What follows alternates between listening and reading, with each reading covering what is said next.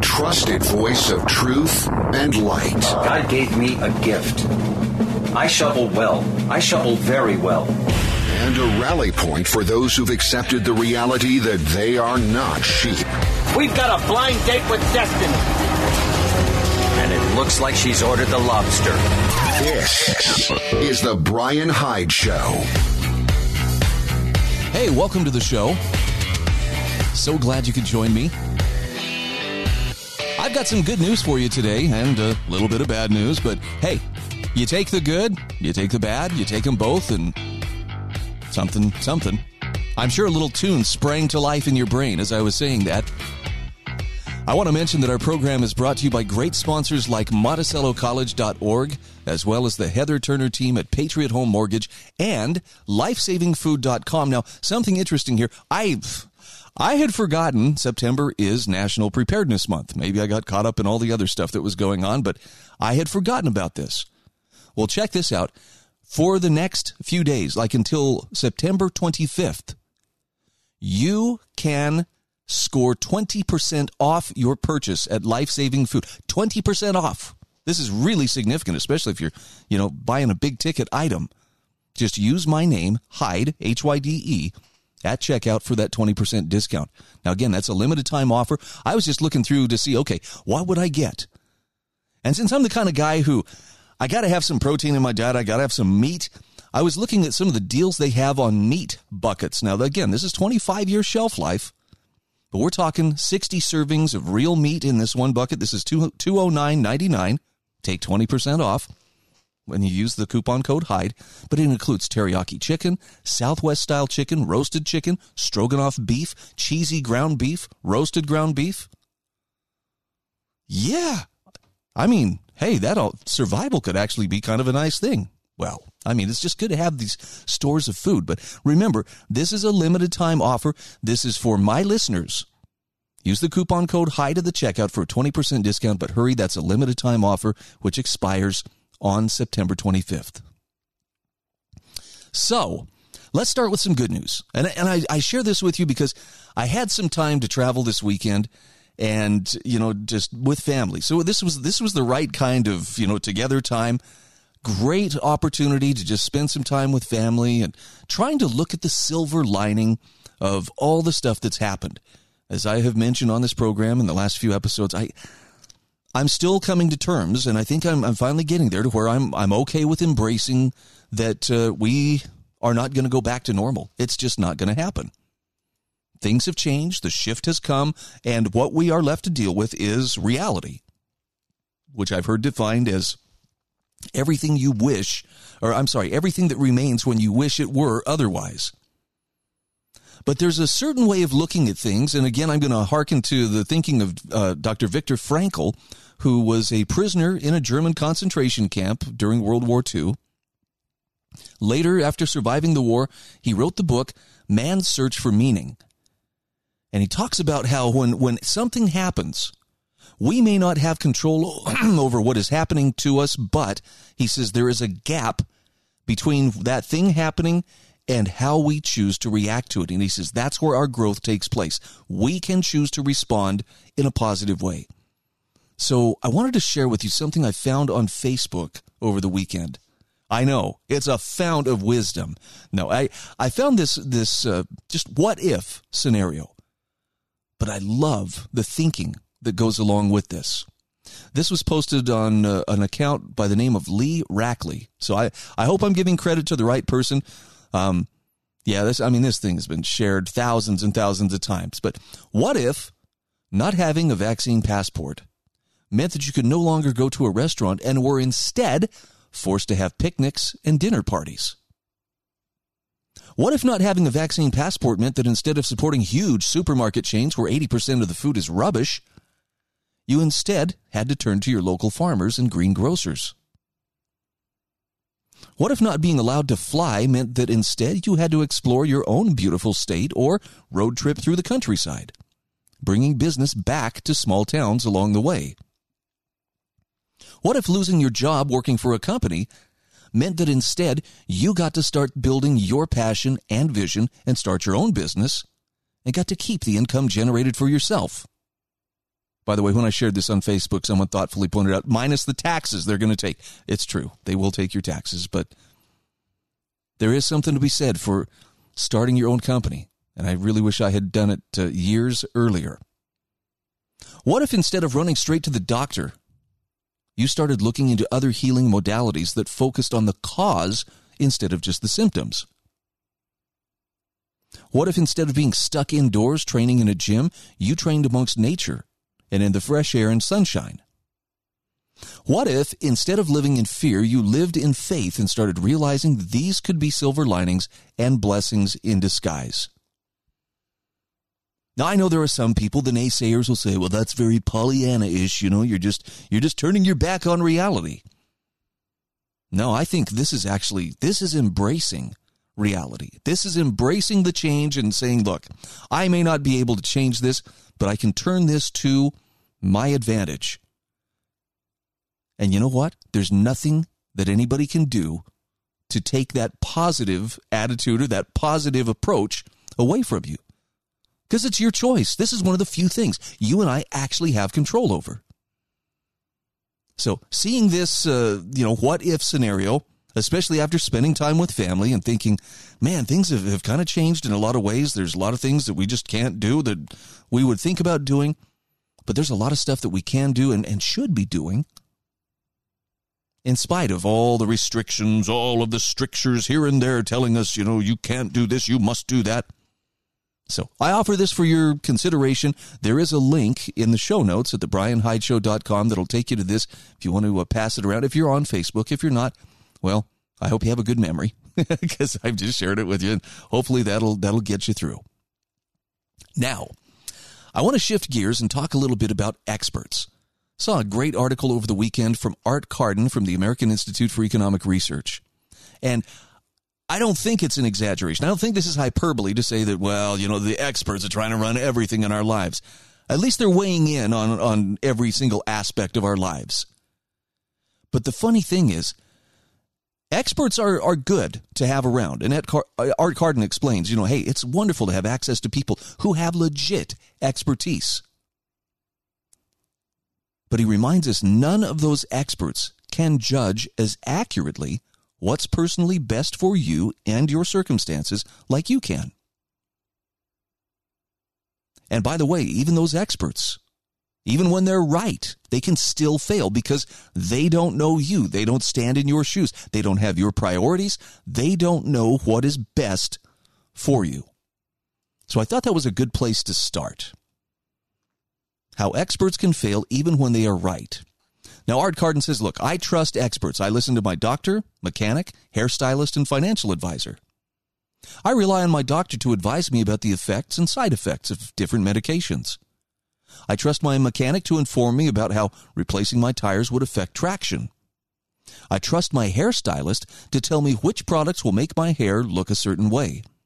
I trust my financial advisor to inform me about the combinations of risk and return that different mutual funds offer. I trust them to advise me. However, I do not trust them to choose for me. Even if they wish me nothing but the best and are exactly right within their areas of expertise, they do not have my knowledge of the particular circumstances of time and place. And he says, I think this is true even when there are spillovers, as with contagious diseases like COVID 19. So I want to pause for just a moment here. We're going to we're coming up on the break here in about a minute, but I'm sure you appreciate having experts that you can turn to, right? When when something goes wrong, when the car stops running or when, you know, something breaks at home. I mean, maybe you're one of those renaissance people who can, you know, get in there and figure it out and do it yourself. And I have the deepest respect for those who can do it. Now, personally, you know, if I if I have a problem with my heart, I'm not going to try to pop in some new valves for myself, you know, on a do-it-yourself basis. I'm sure there's a video on YouTube that can show me how to how to get this thing done. I just I just got to figure out, you know, how to keep my chest open and stay conscious while I'm putting my new heart valves into work. no, I would I would look to a legitimate expert there. But one of the problems that we're running into today is a lot of the experts, by the way, that's air quotes going around them. A lot of these experts seem to have an agenda attached to their expertise or they I, let me put this another way they have hired out their expertise. They become a gunslinger, sort of, for those who have an agenda. And this is something that we're seeing in spades. I mean, we're getting to the point where, you know, being a medical doctor, well, that's not enough. You can't question this particular aspect of COVID mitigation. Why? Because that's not your specialty. I don't know. I think sometimes uh, when when that agenda gets gets into play, it becomes more about the the what are we going to make you do and what does it take to convince you that someone in authority is saying this is the best thing. This is not to say there aren't times you shouldn't listen to what they have to say. But we're going to come back to Art Carden's article, and I think you'll understand when we're done. You have to make the final choice because you know what's best for you. Back in just a moment. This is The Brian Hyde Show.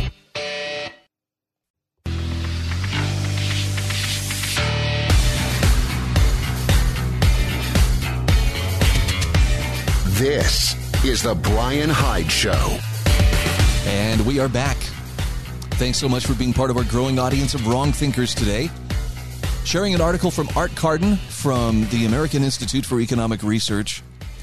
He's talking about experts, but and it's great to have experts. He gives examples of the experts he counts on, but he also points out experts can fail even when they are right because they do not have your knowledge of the particular circumstances of time and place.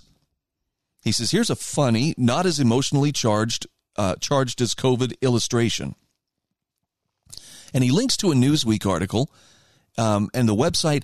It's a Southern thing, which makes fun of experts' recommendations about thermostat settings that will maximize energy efficiency here and here. This is there's the link. There's the link. You can follow this from the link I provide in the show notes at thebrianhydeshow.com. Newsweek reports on a Department of Energy and Environmental Protection Agency report prescribing thermostat settings of 78 degrees when home, 82 degrees at night, and 85 degrees when away from home for maximum energy efficiency. Now, people all over social media noticed pretty quickly these expert recommendations were leaving out some vital considerations. First of all, if energy efficiency is all that matters, why stop at thermostat settings? Why not simply recommend getting rid of home heating and cooling altogether? Now, Art Carden says, look, in fairness, I don't think they were urging this on people as much as they were trying to inform folks who might want to save a few dollars on their power bill every year and are looking for small changes they can make. Still, if energy efficiency is a moral imperative, then he says we can do better by telling people they should never turn on their home heating and air again. Whew. this is a good, this is actually a really good example. The temperature dropped like a rock where I live recently and, you know, had to, had to fire up the furnace. Second, he says there's a lot more to life than energy efficiency. There's comfort, for example, and many of us are willing to pay for comfort. He says, from a lot I've read and heard recently, people sleep a lot better in cool bedrooms. I know I do. 82 degrees is a lot of things, but it isn't cool. And comfort affects mood, which directly affects decision making and relationships. When I'm comfortable, I'm more pleasant to be around and I make better choices. Saving a few dollars on the power bill every month isn't worth it if it means being grumpier. Third, he says people who want to maintain a constant comfort level with a 78 degree indoor summer temperature might end up wasting a lot of time and money staying cool in other ways. Canned drinks are refreshing when it's hot, but they cost money. Running electric fans costs money. People dutifully setting their thermostats to 78 degrees might not change their total energy use. In fact, what they may do is just change how they do it. In an entertaining but depressing article, Richard B. McKenzie explains that the calories people expend walking to work might create more pollution than driving on net. Fourth, Art Carden points out there are lots of ways to save energy and money. Don't go to restaurants as frequently. Be more judicious when shopping for groceries. Take shorter showers. Turn the lights off when you leave a room. In other words, consume less, but even then, there might be unintended consequences. For example, if more people require prescription eyewear after years and years of sitting under the poor light emitted by environmentally friendly light bulbs, how much of the earth have we saved? And what does this have to do with expert recommendations about things like masking mandates, social distancing, and lockdowns? First, the energy recommendations are presumably there to combat climate change, not just save people money. Distancing and masking protocols are in place to slow down the transmission of COVID 19. However, one of the problems with relying on narrow expertise is that it tends to overemphasize small parts of people's lives. There's more to life than minimizing exposure to or transmission of a single pathogen. Amen, bro. And he says, and there are a lot, a lot of ways to reduce COVID risk. Of course, many places aren't helping matters by passing laws prohibiting stores, restaurants, and schools from requiring vaccination or masks. And that's hardly consistent with a free society that values experiments in living. In fact, he says David Henderson has made this point at EconLib, saying, You're not allowed to require proof of vaccination or you're not allowed to require masks, actually interferes with people's freedom of association. Businesses and schools have dress codes, and people running those businesses and schools know the particular circumstances of time and place better than governors and legislators. He says people also adapt as new information emerges. For instance, Art Carden says, My older son played football for a single season, enjoyed it, and decided it was not for him. Now, he says, My wife and I were a little worried in light of ongoing evidence about football and head trauma, but we let him play, and I got talked into being an assistant coach, which was hilarious in its own right. Likewise, leagues around the country have adopted new to new adapted rather to new information about head trauma and issued new rules about contact. One referee said they all agreed that it was probably a good idea to throw a flag whenever everyone in the crowd gasped at once. So mandates, lockdowns, and control, even when urged by experts who mean nothing but the best, still throw away a lot of valuable information. First, there's a lot more to life than whatever the expert is an expert on. And this isn't to suggest that people should throw caution to the wind and just do whatever's pleasant and convenient.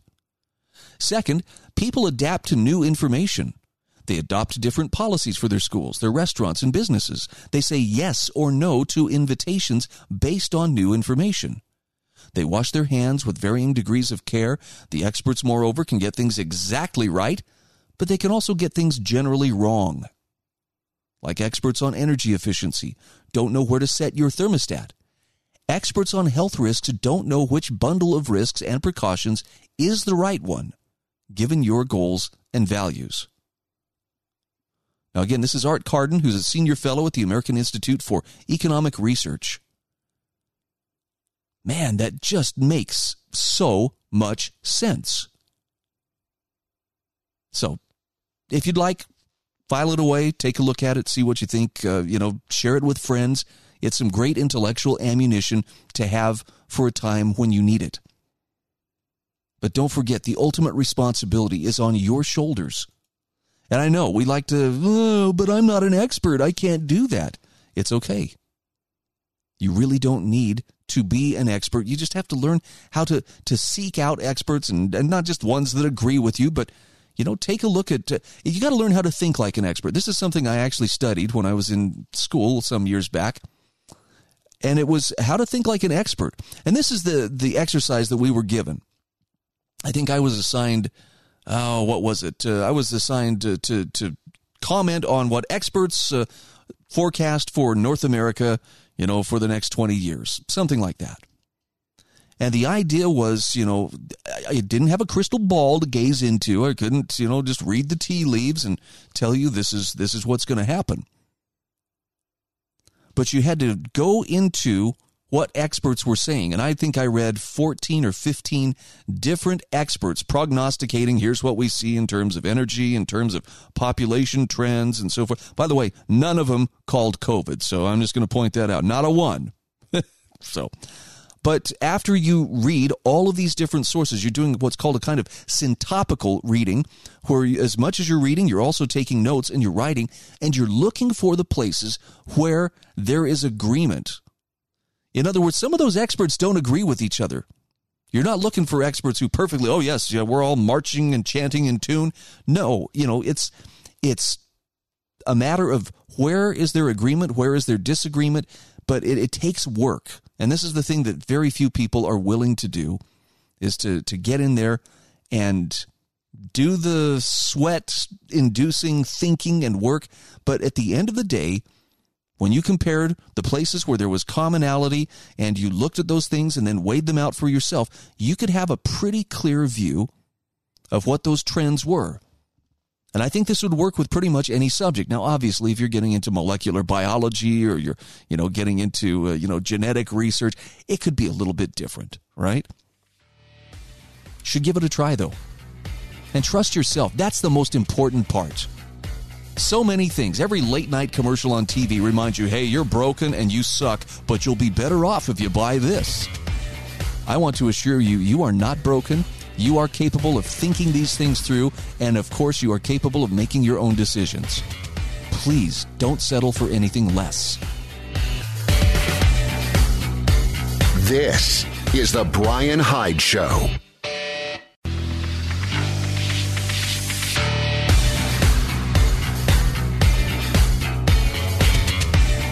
This is The Brian Hyde Show. Hey, welcome back to the show. I just want to uh, give a quick shout out here to one of my sponsors. That would be the Heather Turner team at Patriot Home Mortgage. As I travel, and I don't travel a lot, but as I'm driving throughout the Intermountain West, it strikes me that holy cow, there are a lot of people that have discovered this and are moving here from other areas. And I don't know the reasons. I mean, there's a part of me that's like, well, they're probably moving from lockdown central to places where they can breathe a little more freely. Doesn't matter the reason. If you're one of the thousands of people relocating to the Intermountain West, you've uh, if you've arrived, you've probably noticed the real estate market is really competitive right now. So what this means is when you find the home of your dreams, your financing has to be squared away now. And that's where the Heather Turner team at Patriot Home Mortgage, located in St. George, can help you. Now, this is going to be of particular interest to any of my listeners in the state of Utah. The Heather Turner team has decades of experience in the lending industry. Uh, she clearly understands the ins and outs of what lenders and borrowers need. Bottom line is, Heather is the one you want on your side to make things happen when time is of the essence. You can contact the Heather Turner team at Patriot Home Mortgage at 435 703 4522 you can visit their office at 619 South Bluff Street in St. George. Heather's NMLS ID is 715386, and Patriot Home Mortgage is an equal housing opportunity lender. So I guess there was an award show over the weekend. I I didn't watch it. I'm I'm really not. Was it the daytime Emmys? I don't know. I saw a couple of clips on Twitter though of uh, you know starlets posing on the red carpet. Ooh, how glamorous! Look at this almost dress. Yes, and uh, oh, isn't she so pretty? Stop and we'll take pictures. But there's a trend that I'm starting to notice, and this was first pointed out last week when uh, AOC went to the uh, Met Gala with her dress "Tax the Rich." And it, th- that was okay. That's an attention grabbing thing. Yes. Okay. AOC. Let's hang on a sec. Let me just give you a little round of applause. Oh, that was just beautiful. Well played. She's still online trying to explain how it was iconic and going to the dictionary to try to do this. But the crazy thing about it is that gala illustrated very clearly something that was also seen at the Emmys and has been seen at various gatherings of politicians and, and other high and mighty people. And that is the trend where the elite trot around maskless while those who serve them are forced to cover their faces with masks. And you could see this plain as day. All the photographers, all the people standing there helping and assisting these starlets as they were walking in, making their grand entrance. Yeah, they're all masked up. And I think there's there's a metaphor here, or maybe it's just revealing something that uh, we've been ignoring. Got a great article here from Brad Polumbo from the Foundation for Economic Education who says, forget the dress. AOC's Met, Met Gala scandal really shows inequality of lockdown life. Brad Polumbo says Representative Alexandria Ocasio Cortez is no stranger to controversy. The New York Democrat and self-described socialist went viral this week when she attended the uh, the New York City Met Gala, where tickets cost upwards of thirty thousand dollars, and of course wearing a dress emblazoned with "Tax the Rich." Now, critics have already, quite rightly, pointed out the grotesque hypocrisy in Ocasio Cortez's stunt, partying with the rich and famous while pretending to oppose them, or the audacity of cosplaying as a socialist champion while enjoying the most ostentatious and extravagant celebrations of capitalism's excess. But he says, well, this hypocrisy has garnered most of the attention so far. It shouldn't actually be considered the biggest scandal of the evening. The real Met Gala scandal is the way the elite trotted around maskless while forcing the serving class to cover their faces with masks. An ugly reminder of the harsh inequality of COVID era restrictions.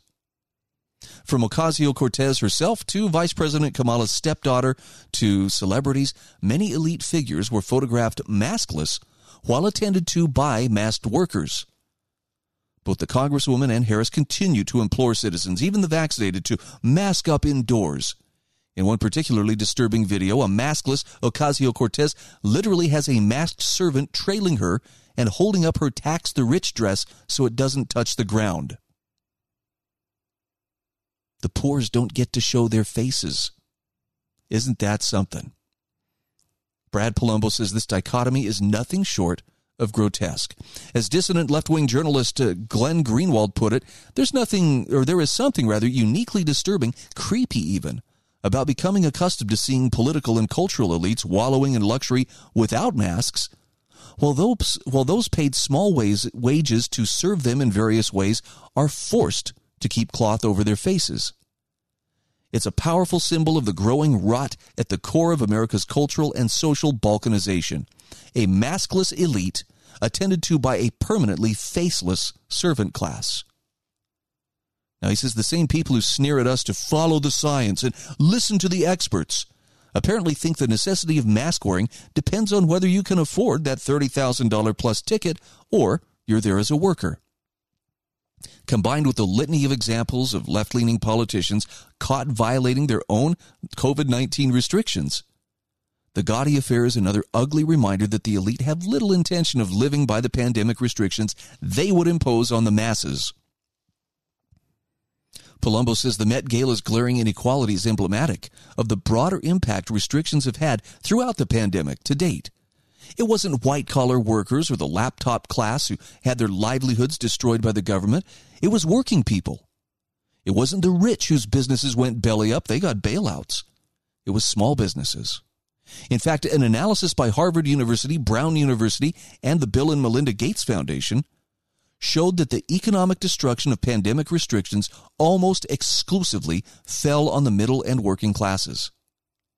It compared employment levels in January 2020, pre pandemic, to March 2021 to gauge the job losses for different income levels. The analysis found that high wage workers actually saw a 2.3% increase in employment. Meanwhile, middle wage employment dropped 4.5% and very low wage employment plummeted 23.6%. Now, ultimately, a dress is just a dress, says Brad Polumbo, and one appalling celebrity event isn't that consequential in the grand scheme of things. So the outrage over Ocasio Cortez's hypocritical tax the rich dress in the Met Gala will fade soon enough. But we should never forget the grotesque inequity of COVID authoritarianism that this affair symbolizes. And Brad Polumbo says, and never submit to it again. I've got a link to the article. Again, I would encourage you, if if you can stomach it, check out some of the clips on Twitter of the uh, the Emmy Awards or whatever the awards show was last night. I'm, I apologize, but I'm just Hollywood has very little to offer me, so I, I just don't take advantage of it, and and and therefore I remain ignorant of it. I'm I'm actually proud of that ignorance, if I can just be honest. But how do you feel about well, you know, as long as you're one of the elite, as long as you're one of the upper crust, you can go without a mask. But that's for the little people. This is one of the reasons why I am very adamantly opposed to masks. And and if I let me flesh that out for just a sec, because I don't want to make it sound like wow, you are just you know totally inflexible in your thinking. That's not to say that I would never put on a mask. If I had symptoms, well, first of all, I probably wouldn't go out of my home. If I was feeling like I was sick, I wouldn't risk getting other people sick. Sorry, but I'm just courteous that way. But but secondly, if I'm going to visit someone and if I'm going to visit elderly relatives or just someone who is at risk, someone who is undergoing chemotherapy or something like that has has immune considerations, I do have a mask with me and I will ask them, would you feel better if I were to mask up? And if they say yes, please, oh, well, by all means, then I'm going to put it on. I mean, this isn't like the central idea of my life. It's not like I'm, I'm, I'm going to be the monomaniac and that's the only thing. Everything must be maskless, you know? It's when it's demanded. It's when it's mandated, when that one size fits all approach is being hammered down on my head. That's when I want to push back. And I think this is probably as good a reason as any to resist these efforts to, to know your place or to be put in your place. I got news for those who are, you know, trying to put us in our place. I'm a free man. I don't beg permission to go about, may I live my life, please? May I make a living? May I do this? I'll find a way. And I will live as freely as I possibly can. And if that means, you know, there are some places, well, you can't come in here without this. Okay. Then I'll find some place that I can. Now, of course, it feels like the noose is tightening. And I can't help but wonder if maybe this spells opportunity for people like me to, to seek out like minded folks, and maybe we have to build our own parallel economy. Could be something based on barter. I don't know. I know there are great minds that are working on it. I'd like to be one of those minds that helping helps to push this thing forward to have a solution where, you know, hey, let the elite have their little club let them impose restrictions on whoever they can get to obey. But I'm not going to be one of their denizens. Not a chance.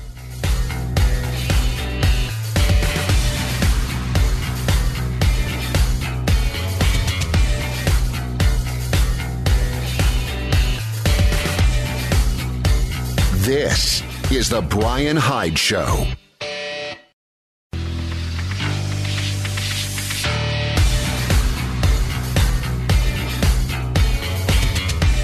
This is The Brian Hyde Show. All right, welcome back to the show. Please, I would ask you, check out the show notes at thebrianhydeshow.com. Send a little bit of love in the direction of my sponsors. Let them know that their message is reaching you. And, and by all means, take advantage this week. This is the last week of uh, National Preparedness Month. I know I waited till the very end of the month to say, by the way, this is here, here's what's going on. But um, lifesavingfoods.com is offering for my listeners a 20% off price reduction. 20%. You just have to use the coupon code HYDE, H Y D E, when you check out, and uh, 20% savings that is only good through September 25th. So you better jump on it if you're so inclined. But uh, might be a really good time to get started if you're just getting started in food storage or to, to bolster that existing food storage program. Now, if you are serious about not being deceived, which, by the way, is kind of a full time job in our day and age, you've got to play, pay close attention to the inexplicable changes in our language, usually by the people who are trying to seek greater power and control. What do you mean language is changing, Brian? Well, I don't know. Can you think of any phrases or, you know, names of sports teams or anything like that that were once perfectly acceptable? Nobody said them with any hint of hatred or, you know, derision towards another person. But now they're banned. Why? Because they're insensitive. You can't think that. You can't say that. And, and of course, it goes even further. In fact, I want to share with you uh, an article that popped up over the weekend. This is from Red Pilled TV. Orwellian medical newspeak revealed.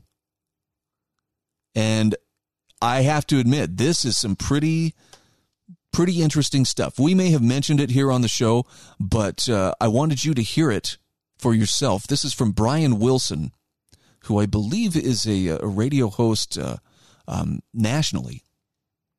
Orwellian medical newspeak revealed. It seems very minor, but remember, you know, words have meanings, and when you change those meanings, you can shift the public's attention. Um, you can basically get the public to believe 2 plus 2 equals 5 by changing these definitions. So, give a listen to how the Centers for Disease Control and Prevention recently changed the definition of vaccine to intentionally exclude the concept of attaining any sort of immunity from the word's meaning. Check it out.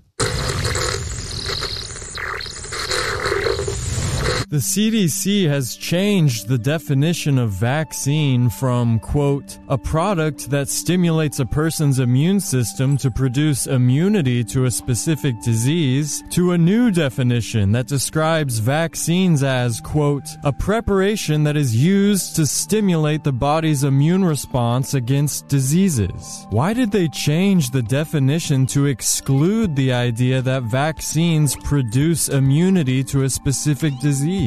As the Gateway Pundit reported, quote, the problem is that COVID-19 is not a disease. It causes a variety of diseases. CDC Director Rochelle Walensky recently admitted that the effectiveness of the COVID-19 vaccine is waning. So, rather than admit the COVID vaccine is not working as advertised, the CDC took a page out of Orwell's 1984 and opted for new spin language. However, this isn't the only time that the medical establishment has moved the goalpost for qualifying definitions during this COVID 19 so called pandemic. In fact, the very word pandemic's definition has been altered, thanks to help from the mainstream media, from a worldwide epidemic of an infectious disease that causes a significant or massive amount of death to a new definition, where a worldwide epidemic is all that is necessary to qualify an outbreak as a pandemic. Why was the definition of this word altered in the minds of populations worldwide? Perhaps because the COVID death toll just wasn't as high as the WHO had initially predicted back in early 2020. So the definition was made more inclusive by excluding the need for significant death tolls. Not only vaccine and pandemic, but also the concept of herd immunity has been significantly altered in the minds of the masses. No longer does herd immunity mean that a large portion of the community has become immune to a disease through direct exposure to it and overcoming it with their own immune system. Now, with the new speak,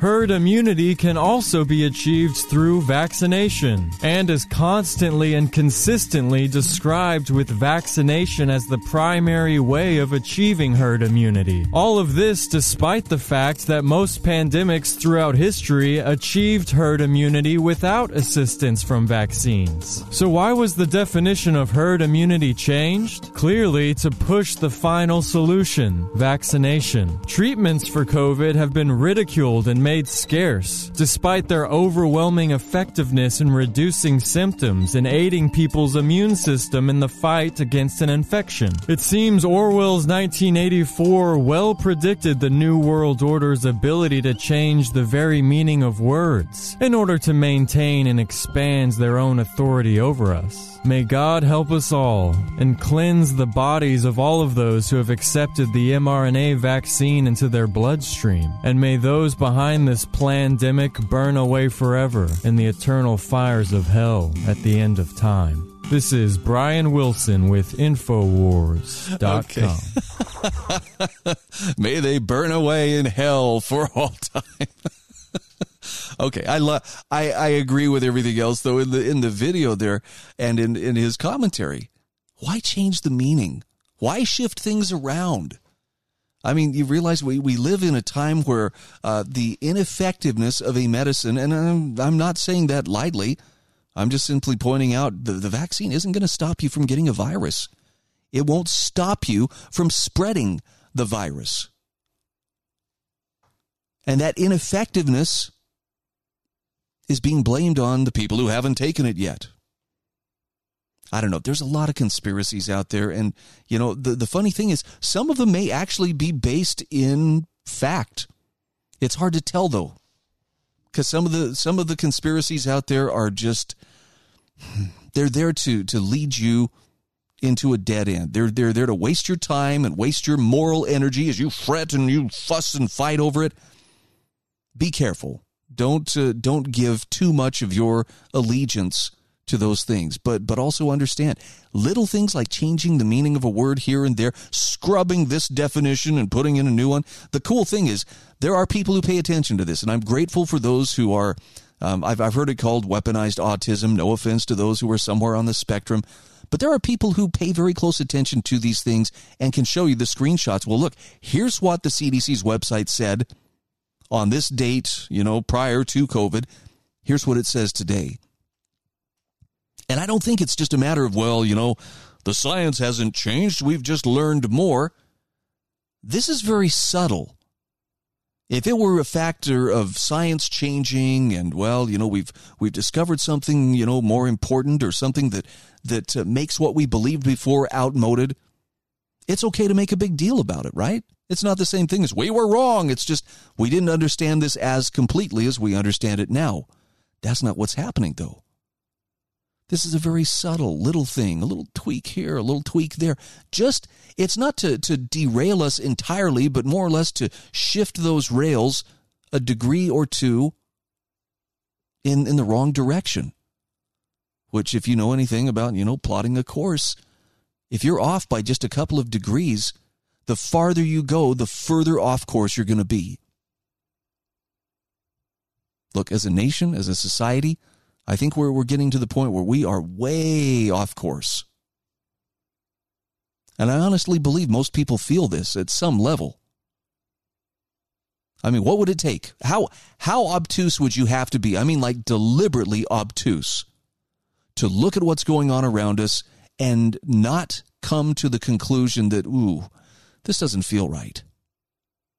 And I know there are people who take exception. Oh, is it about your feels? Well, I believe in science. I believe in facts. Well, I believe science and facts actually coexist along with uh, with everything else that makes up reality. But I'm also just going to put it out there for the sake of consideration. You don't have to believe this. What if there is truth beyond that which can be quantified merely by our five senses? Yeah, I'm talking about spiritual truth. See, and to my thinking, that's not contradictory to the reality that we live in and what our five senses can tell us. That's a part of it. But I think we sometimes ignore, you know, the the spiritual side of things in favor of just, you know, well, if it's not if it's not something I can see, taste, touch, smell, etc., you know, you're, you know, it doesn't exist. I don't know how to explain or quantify the fact that I love my kids and I love my wife. But it's real. In fact, uh, these are some of the most real things in my life. The decisions I make are based in the reality that I love them. How can a scientist prove that? See, I don't think it's possible.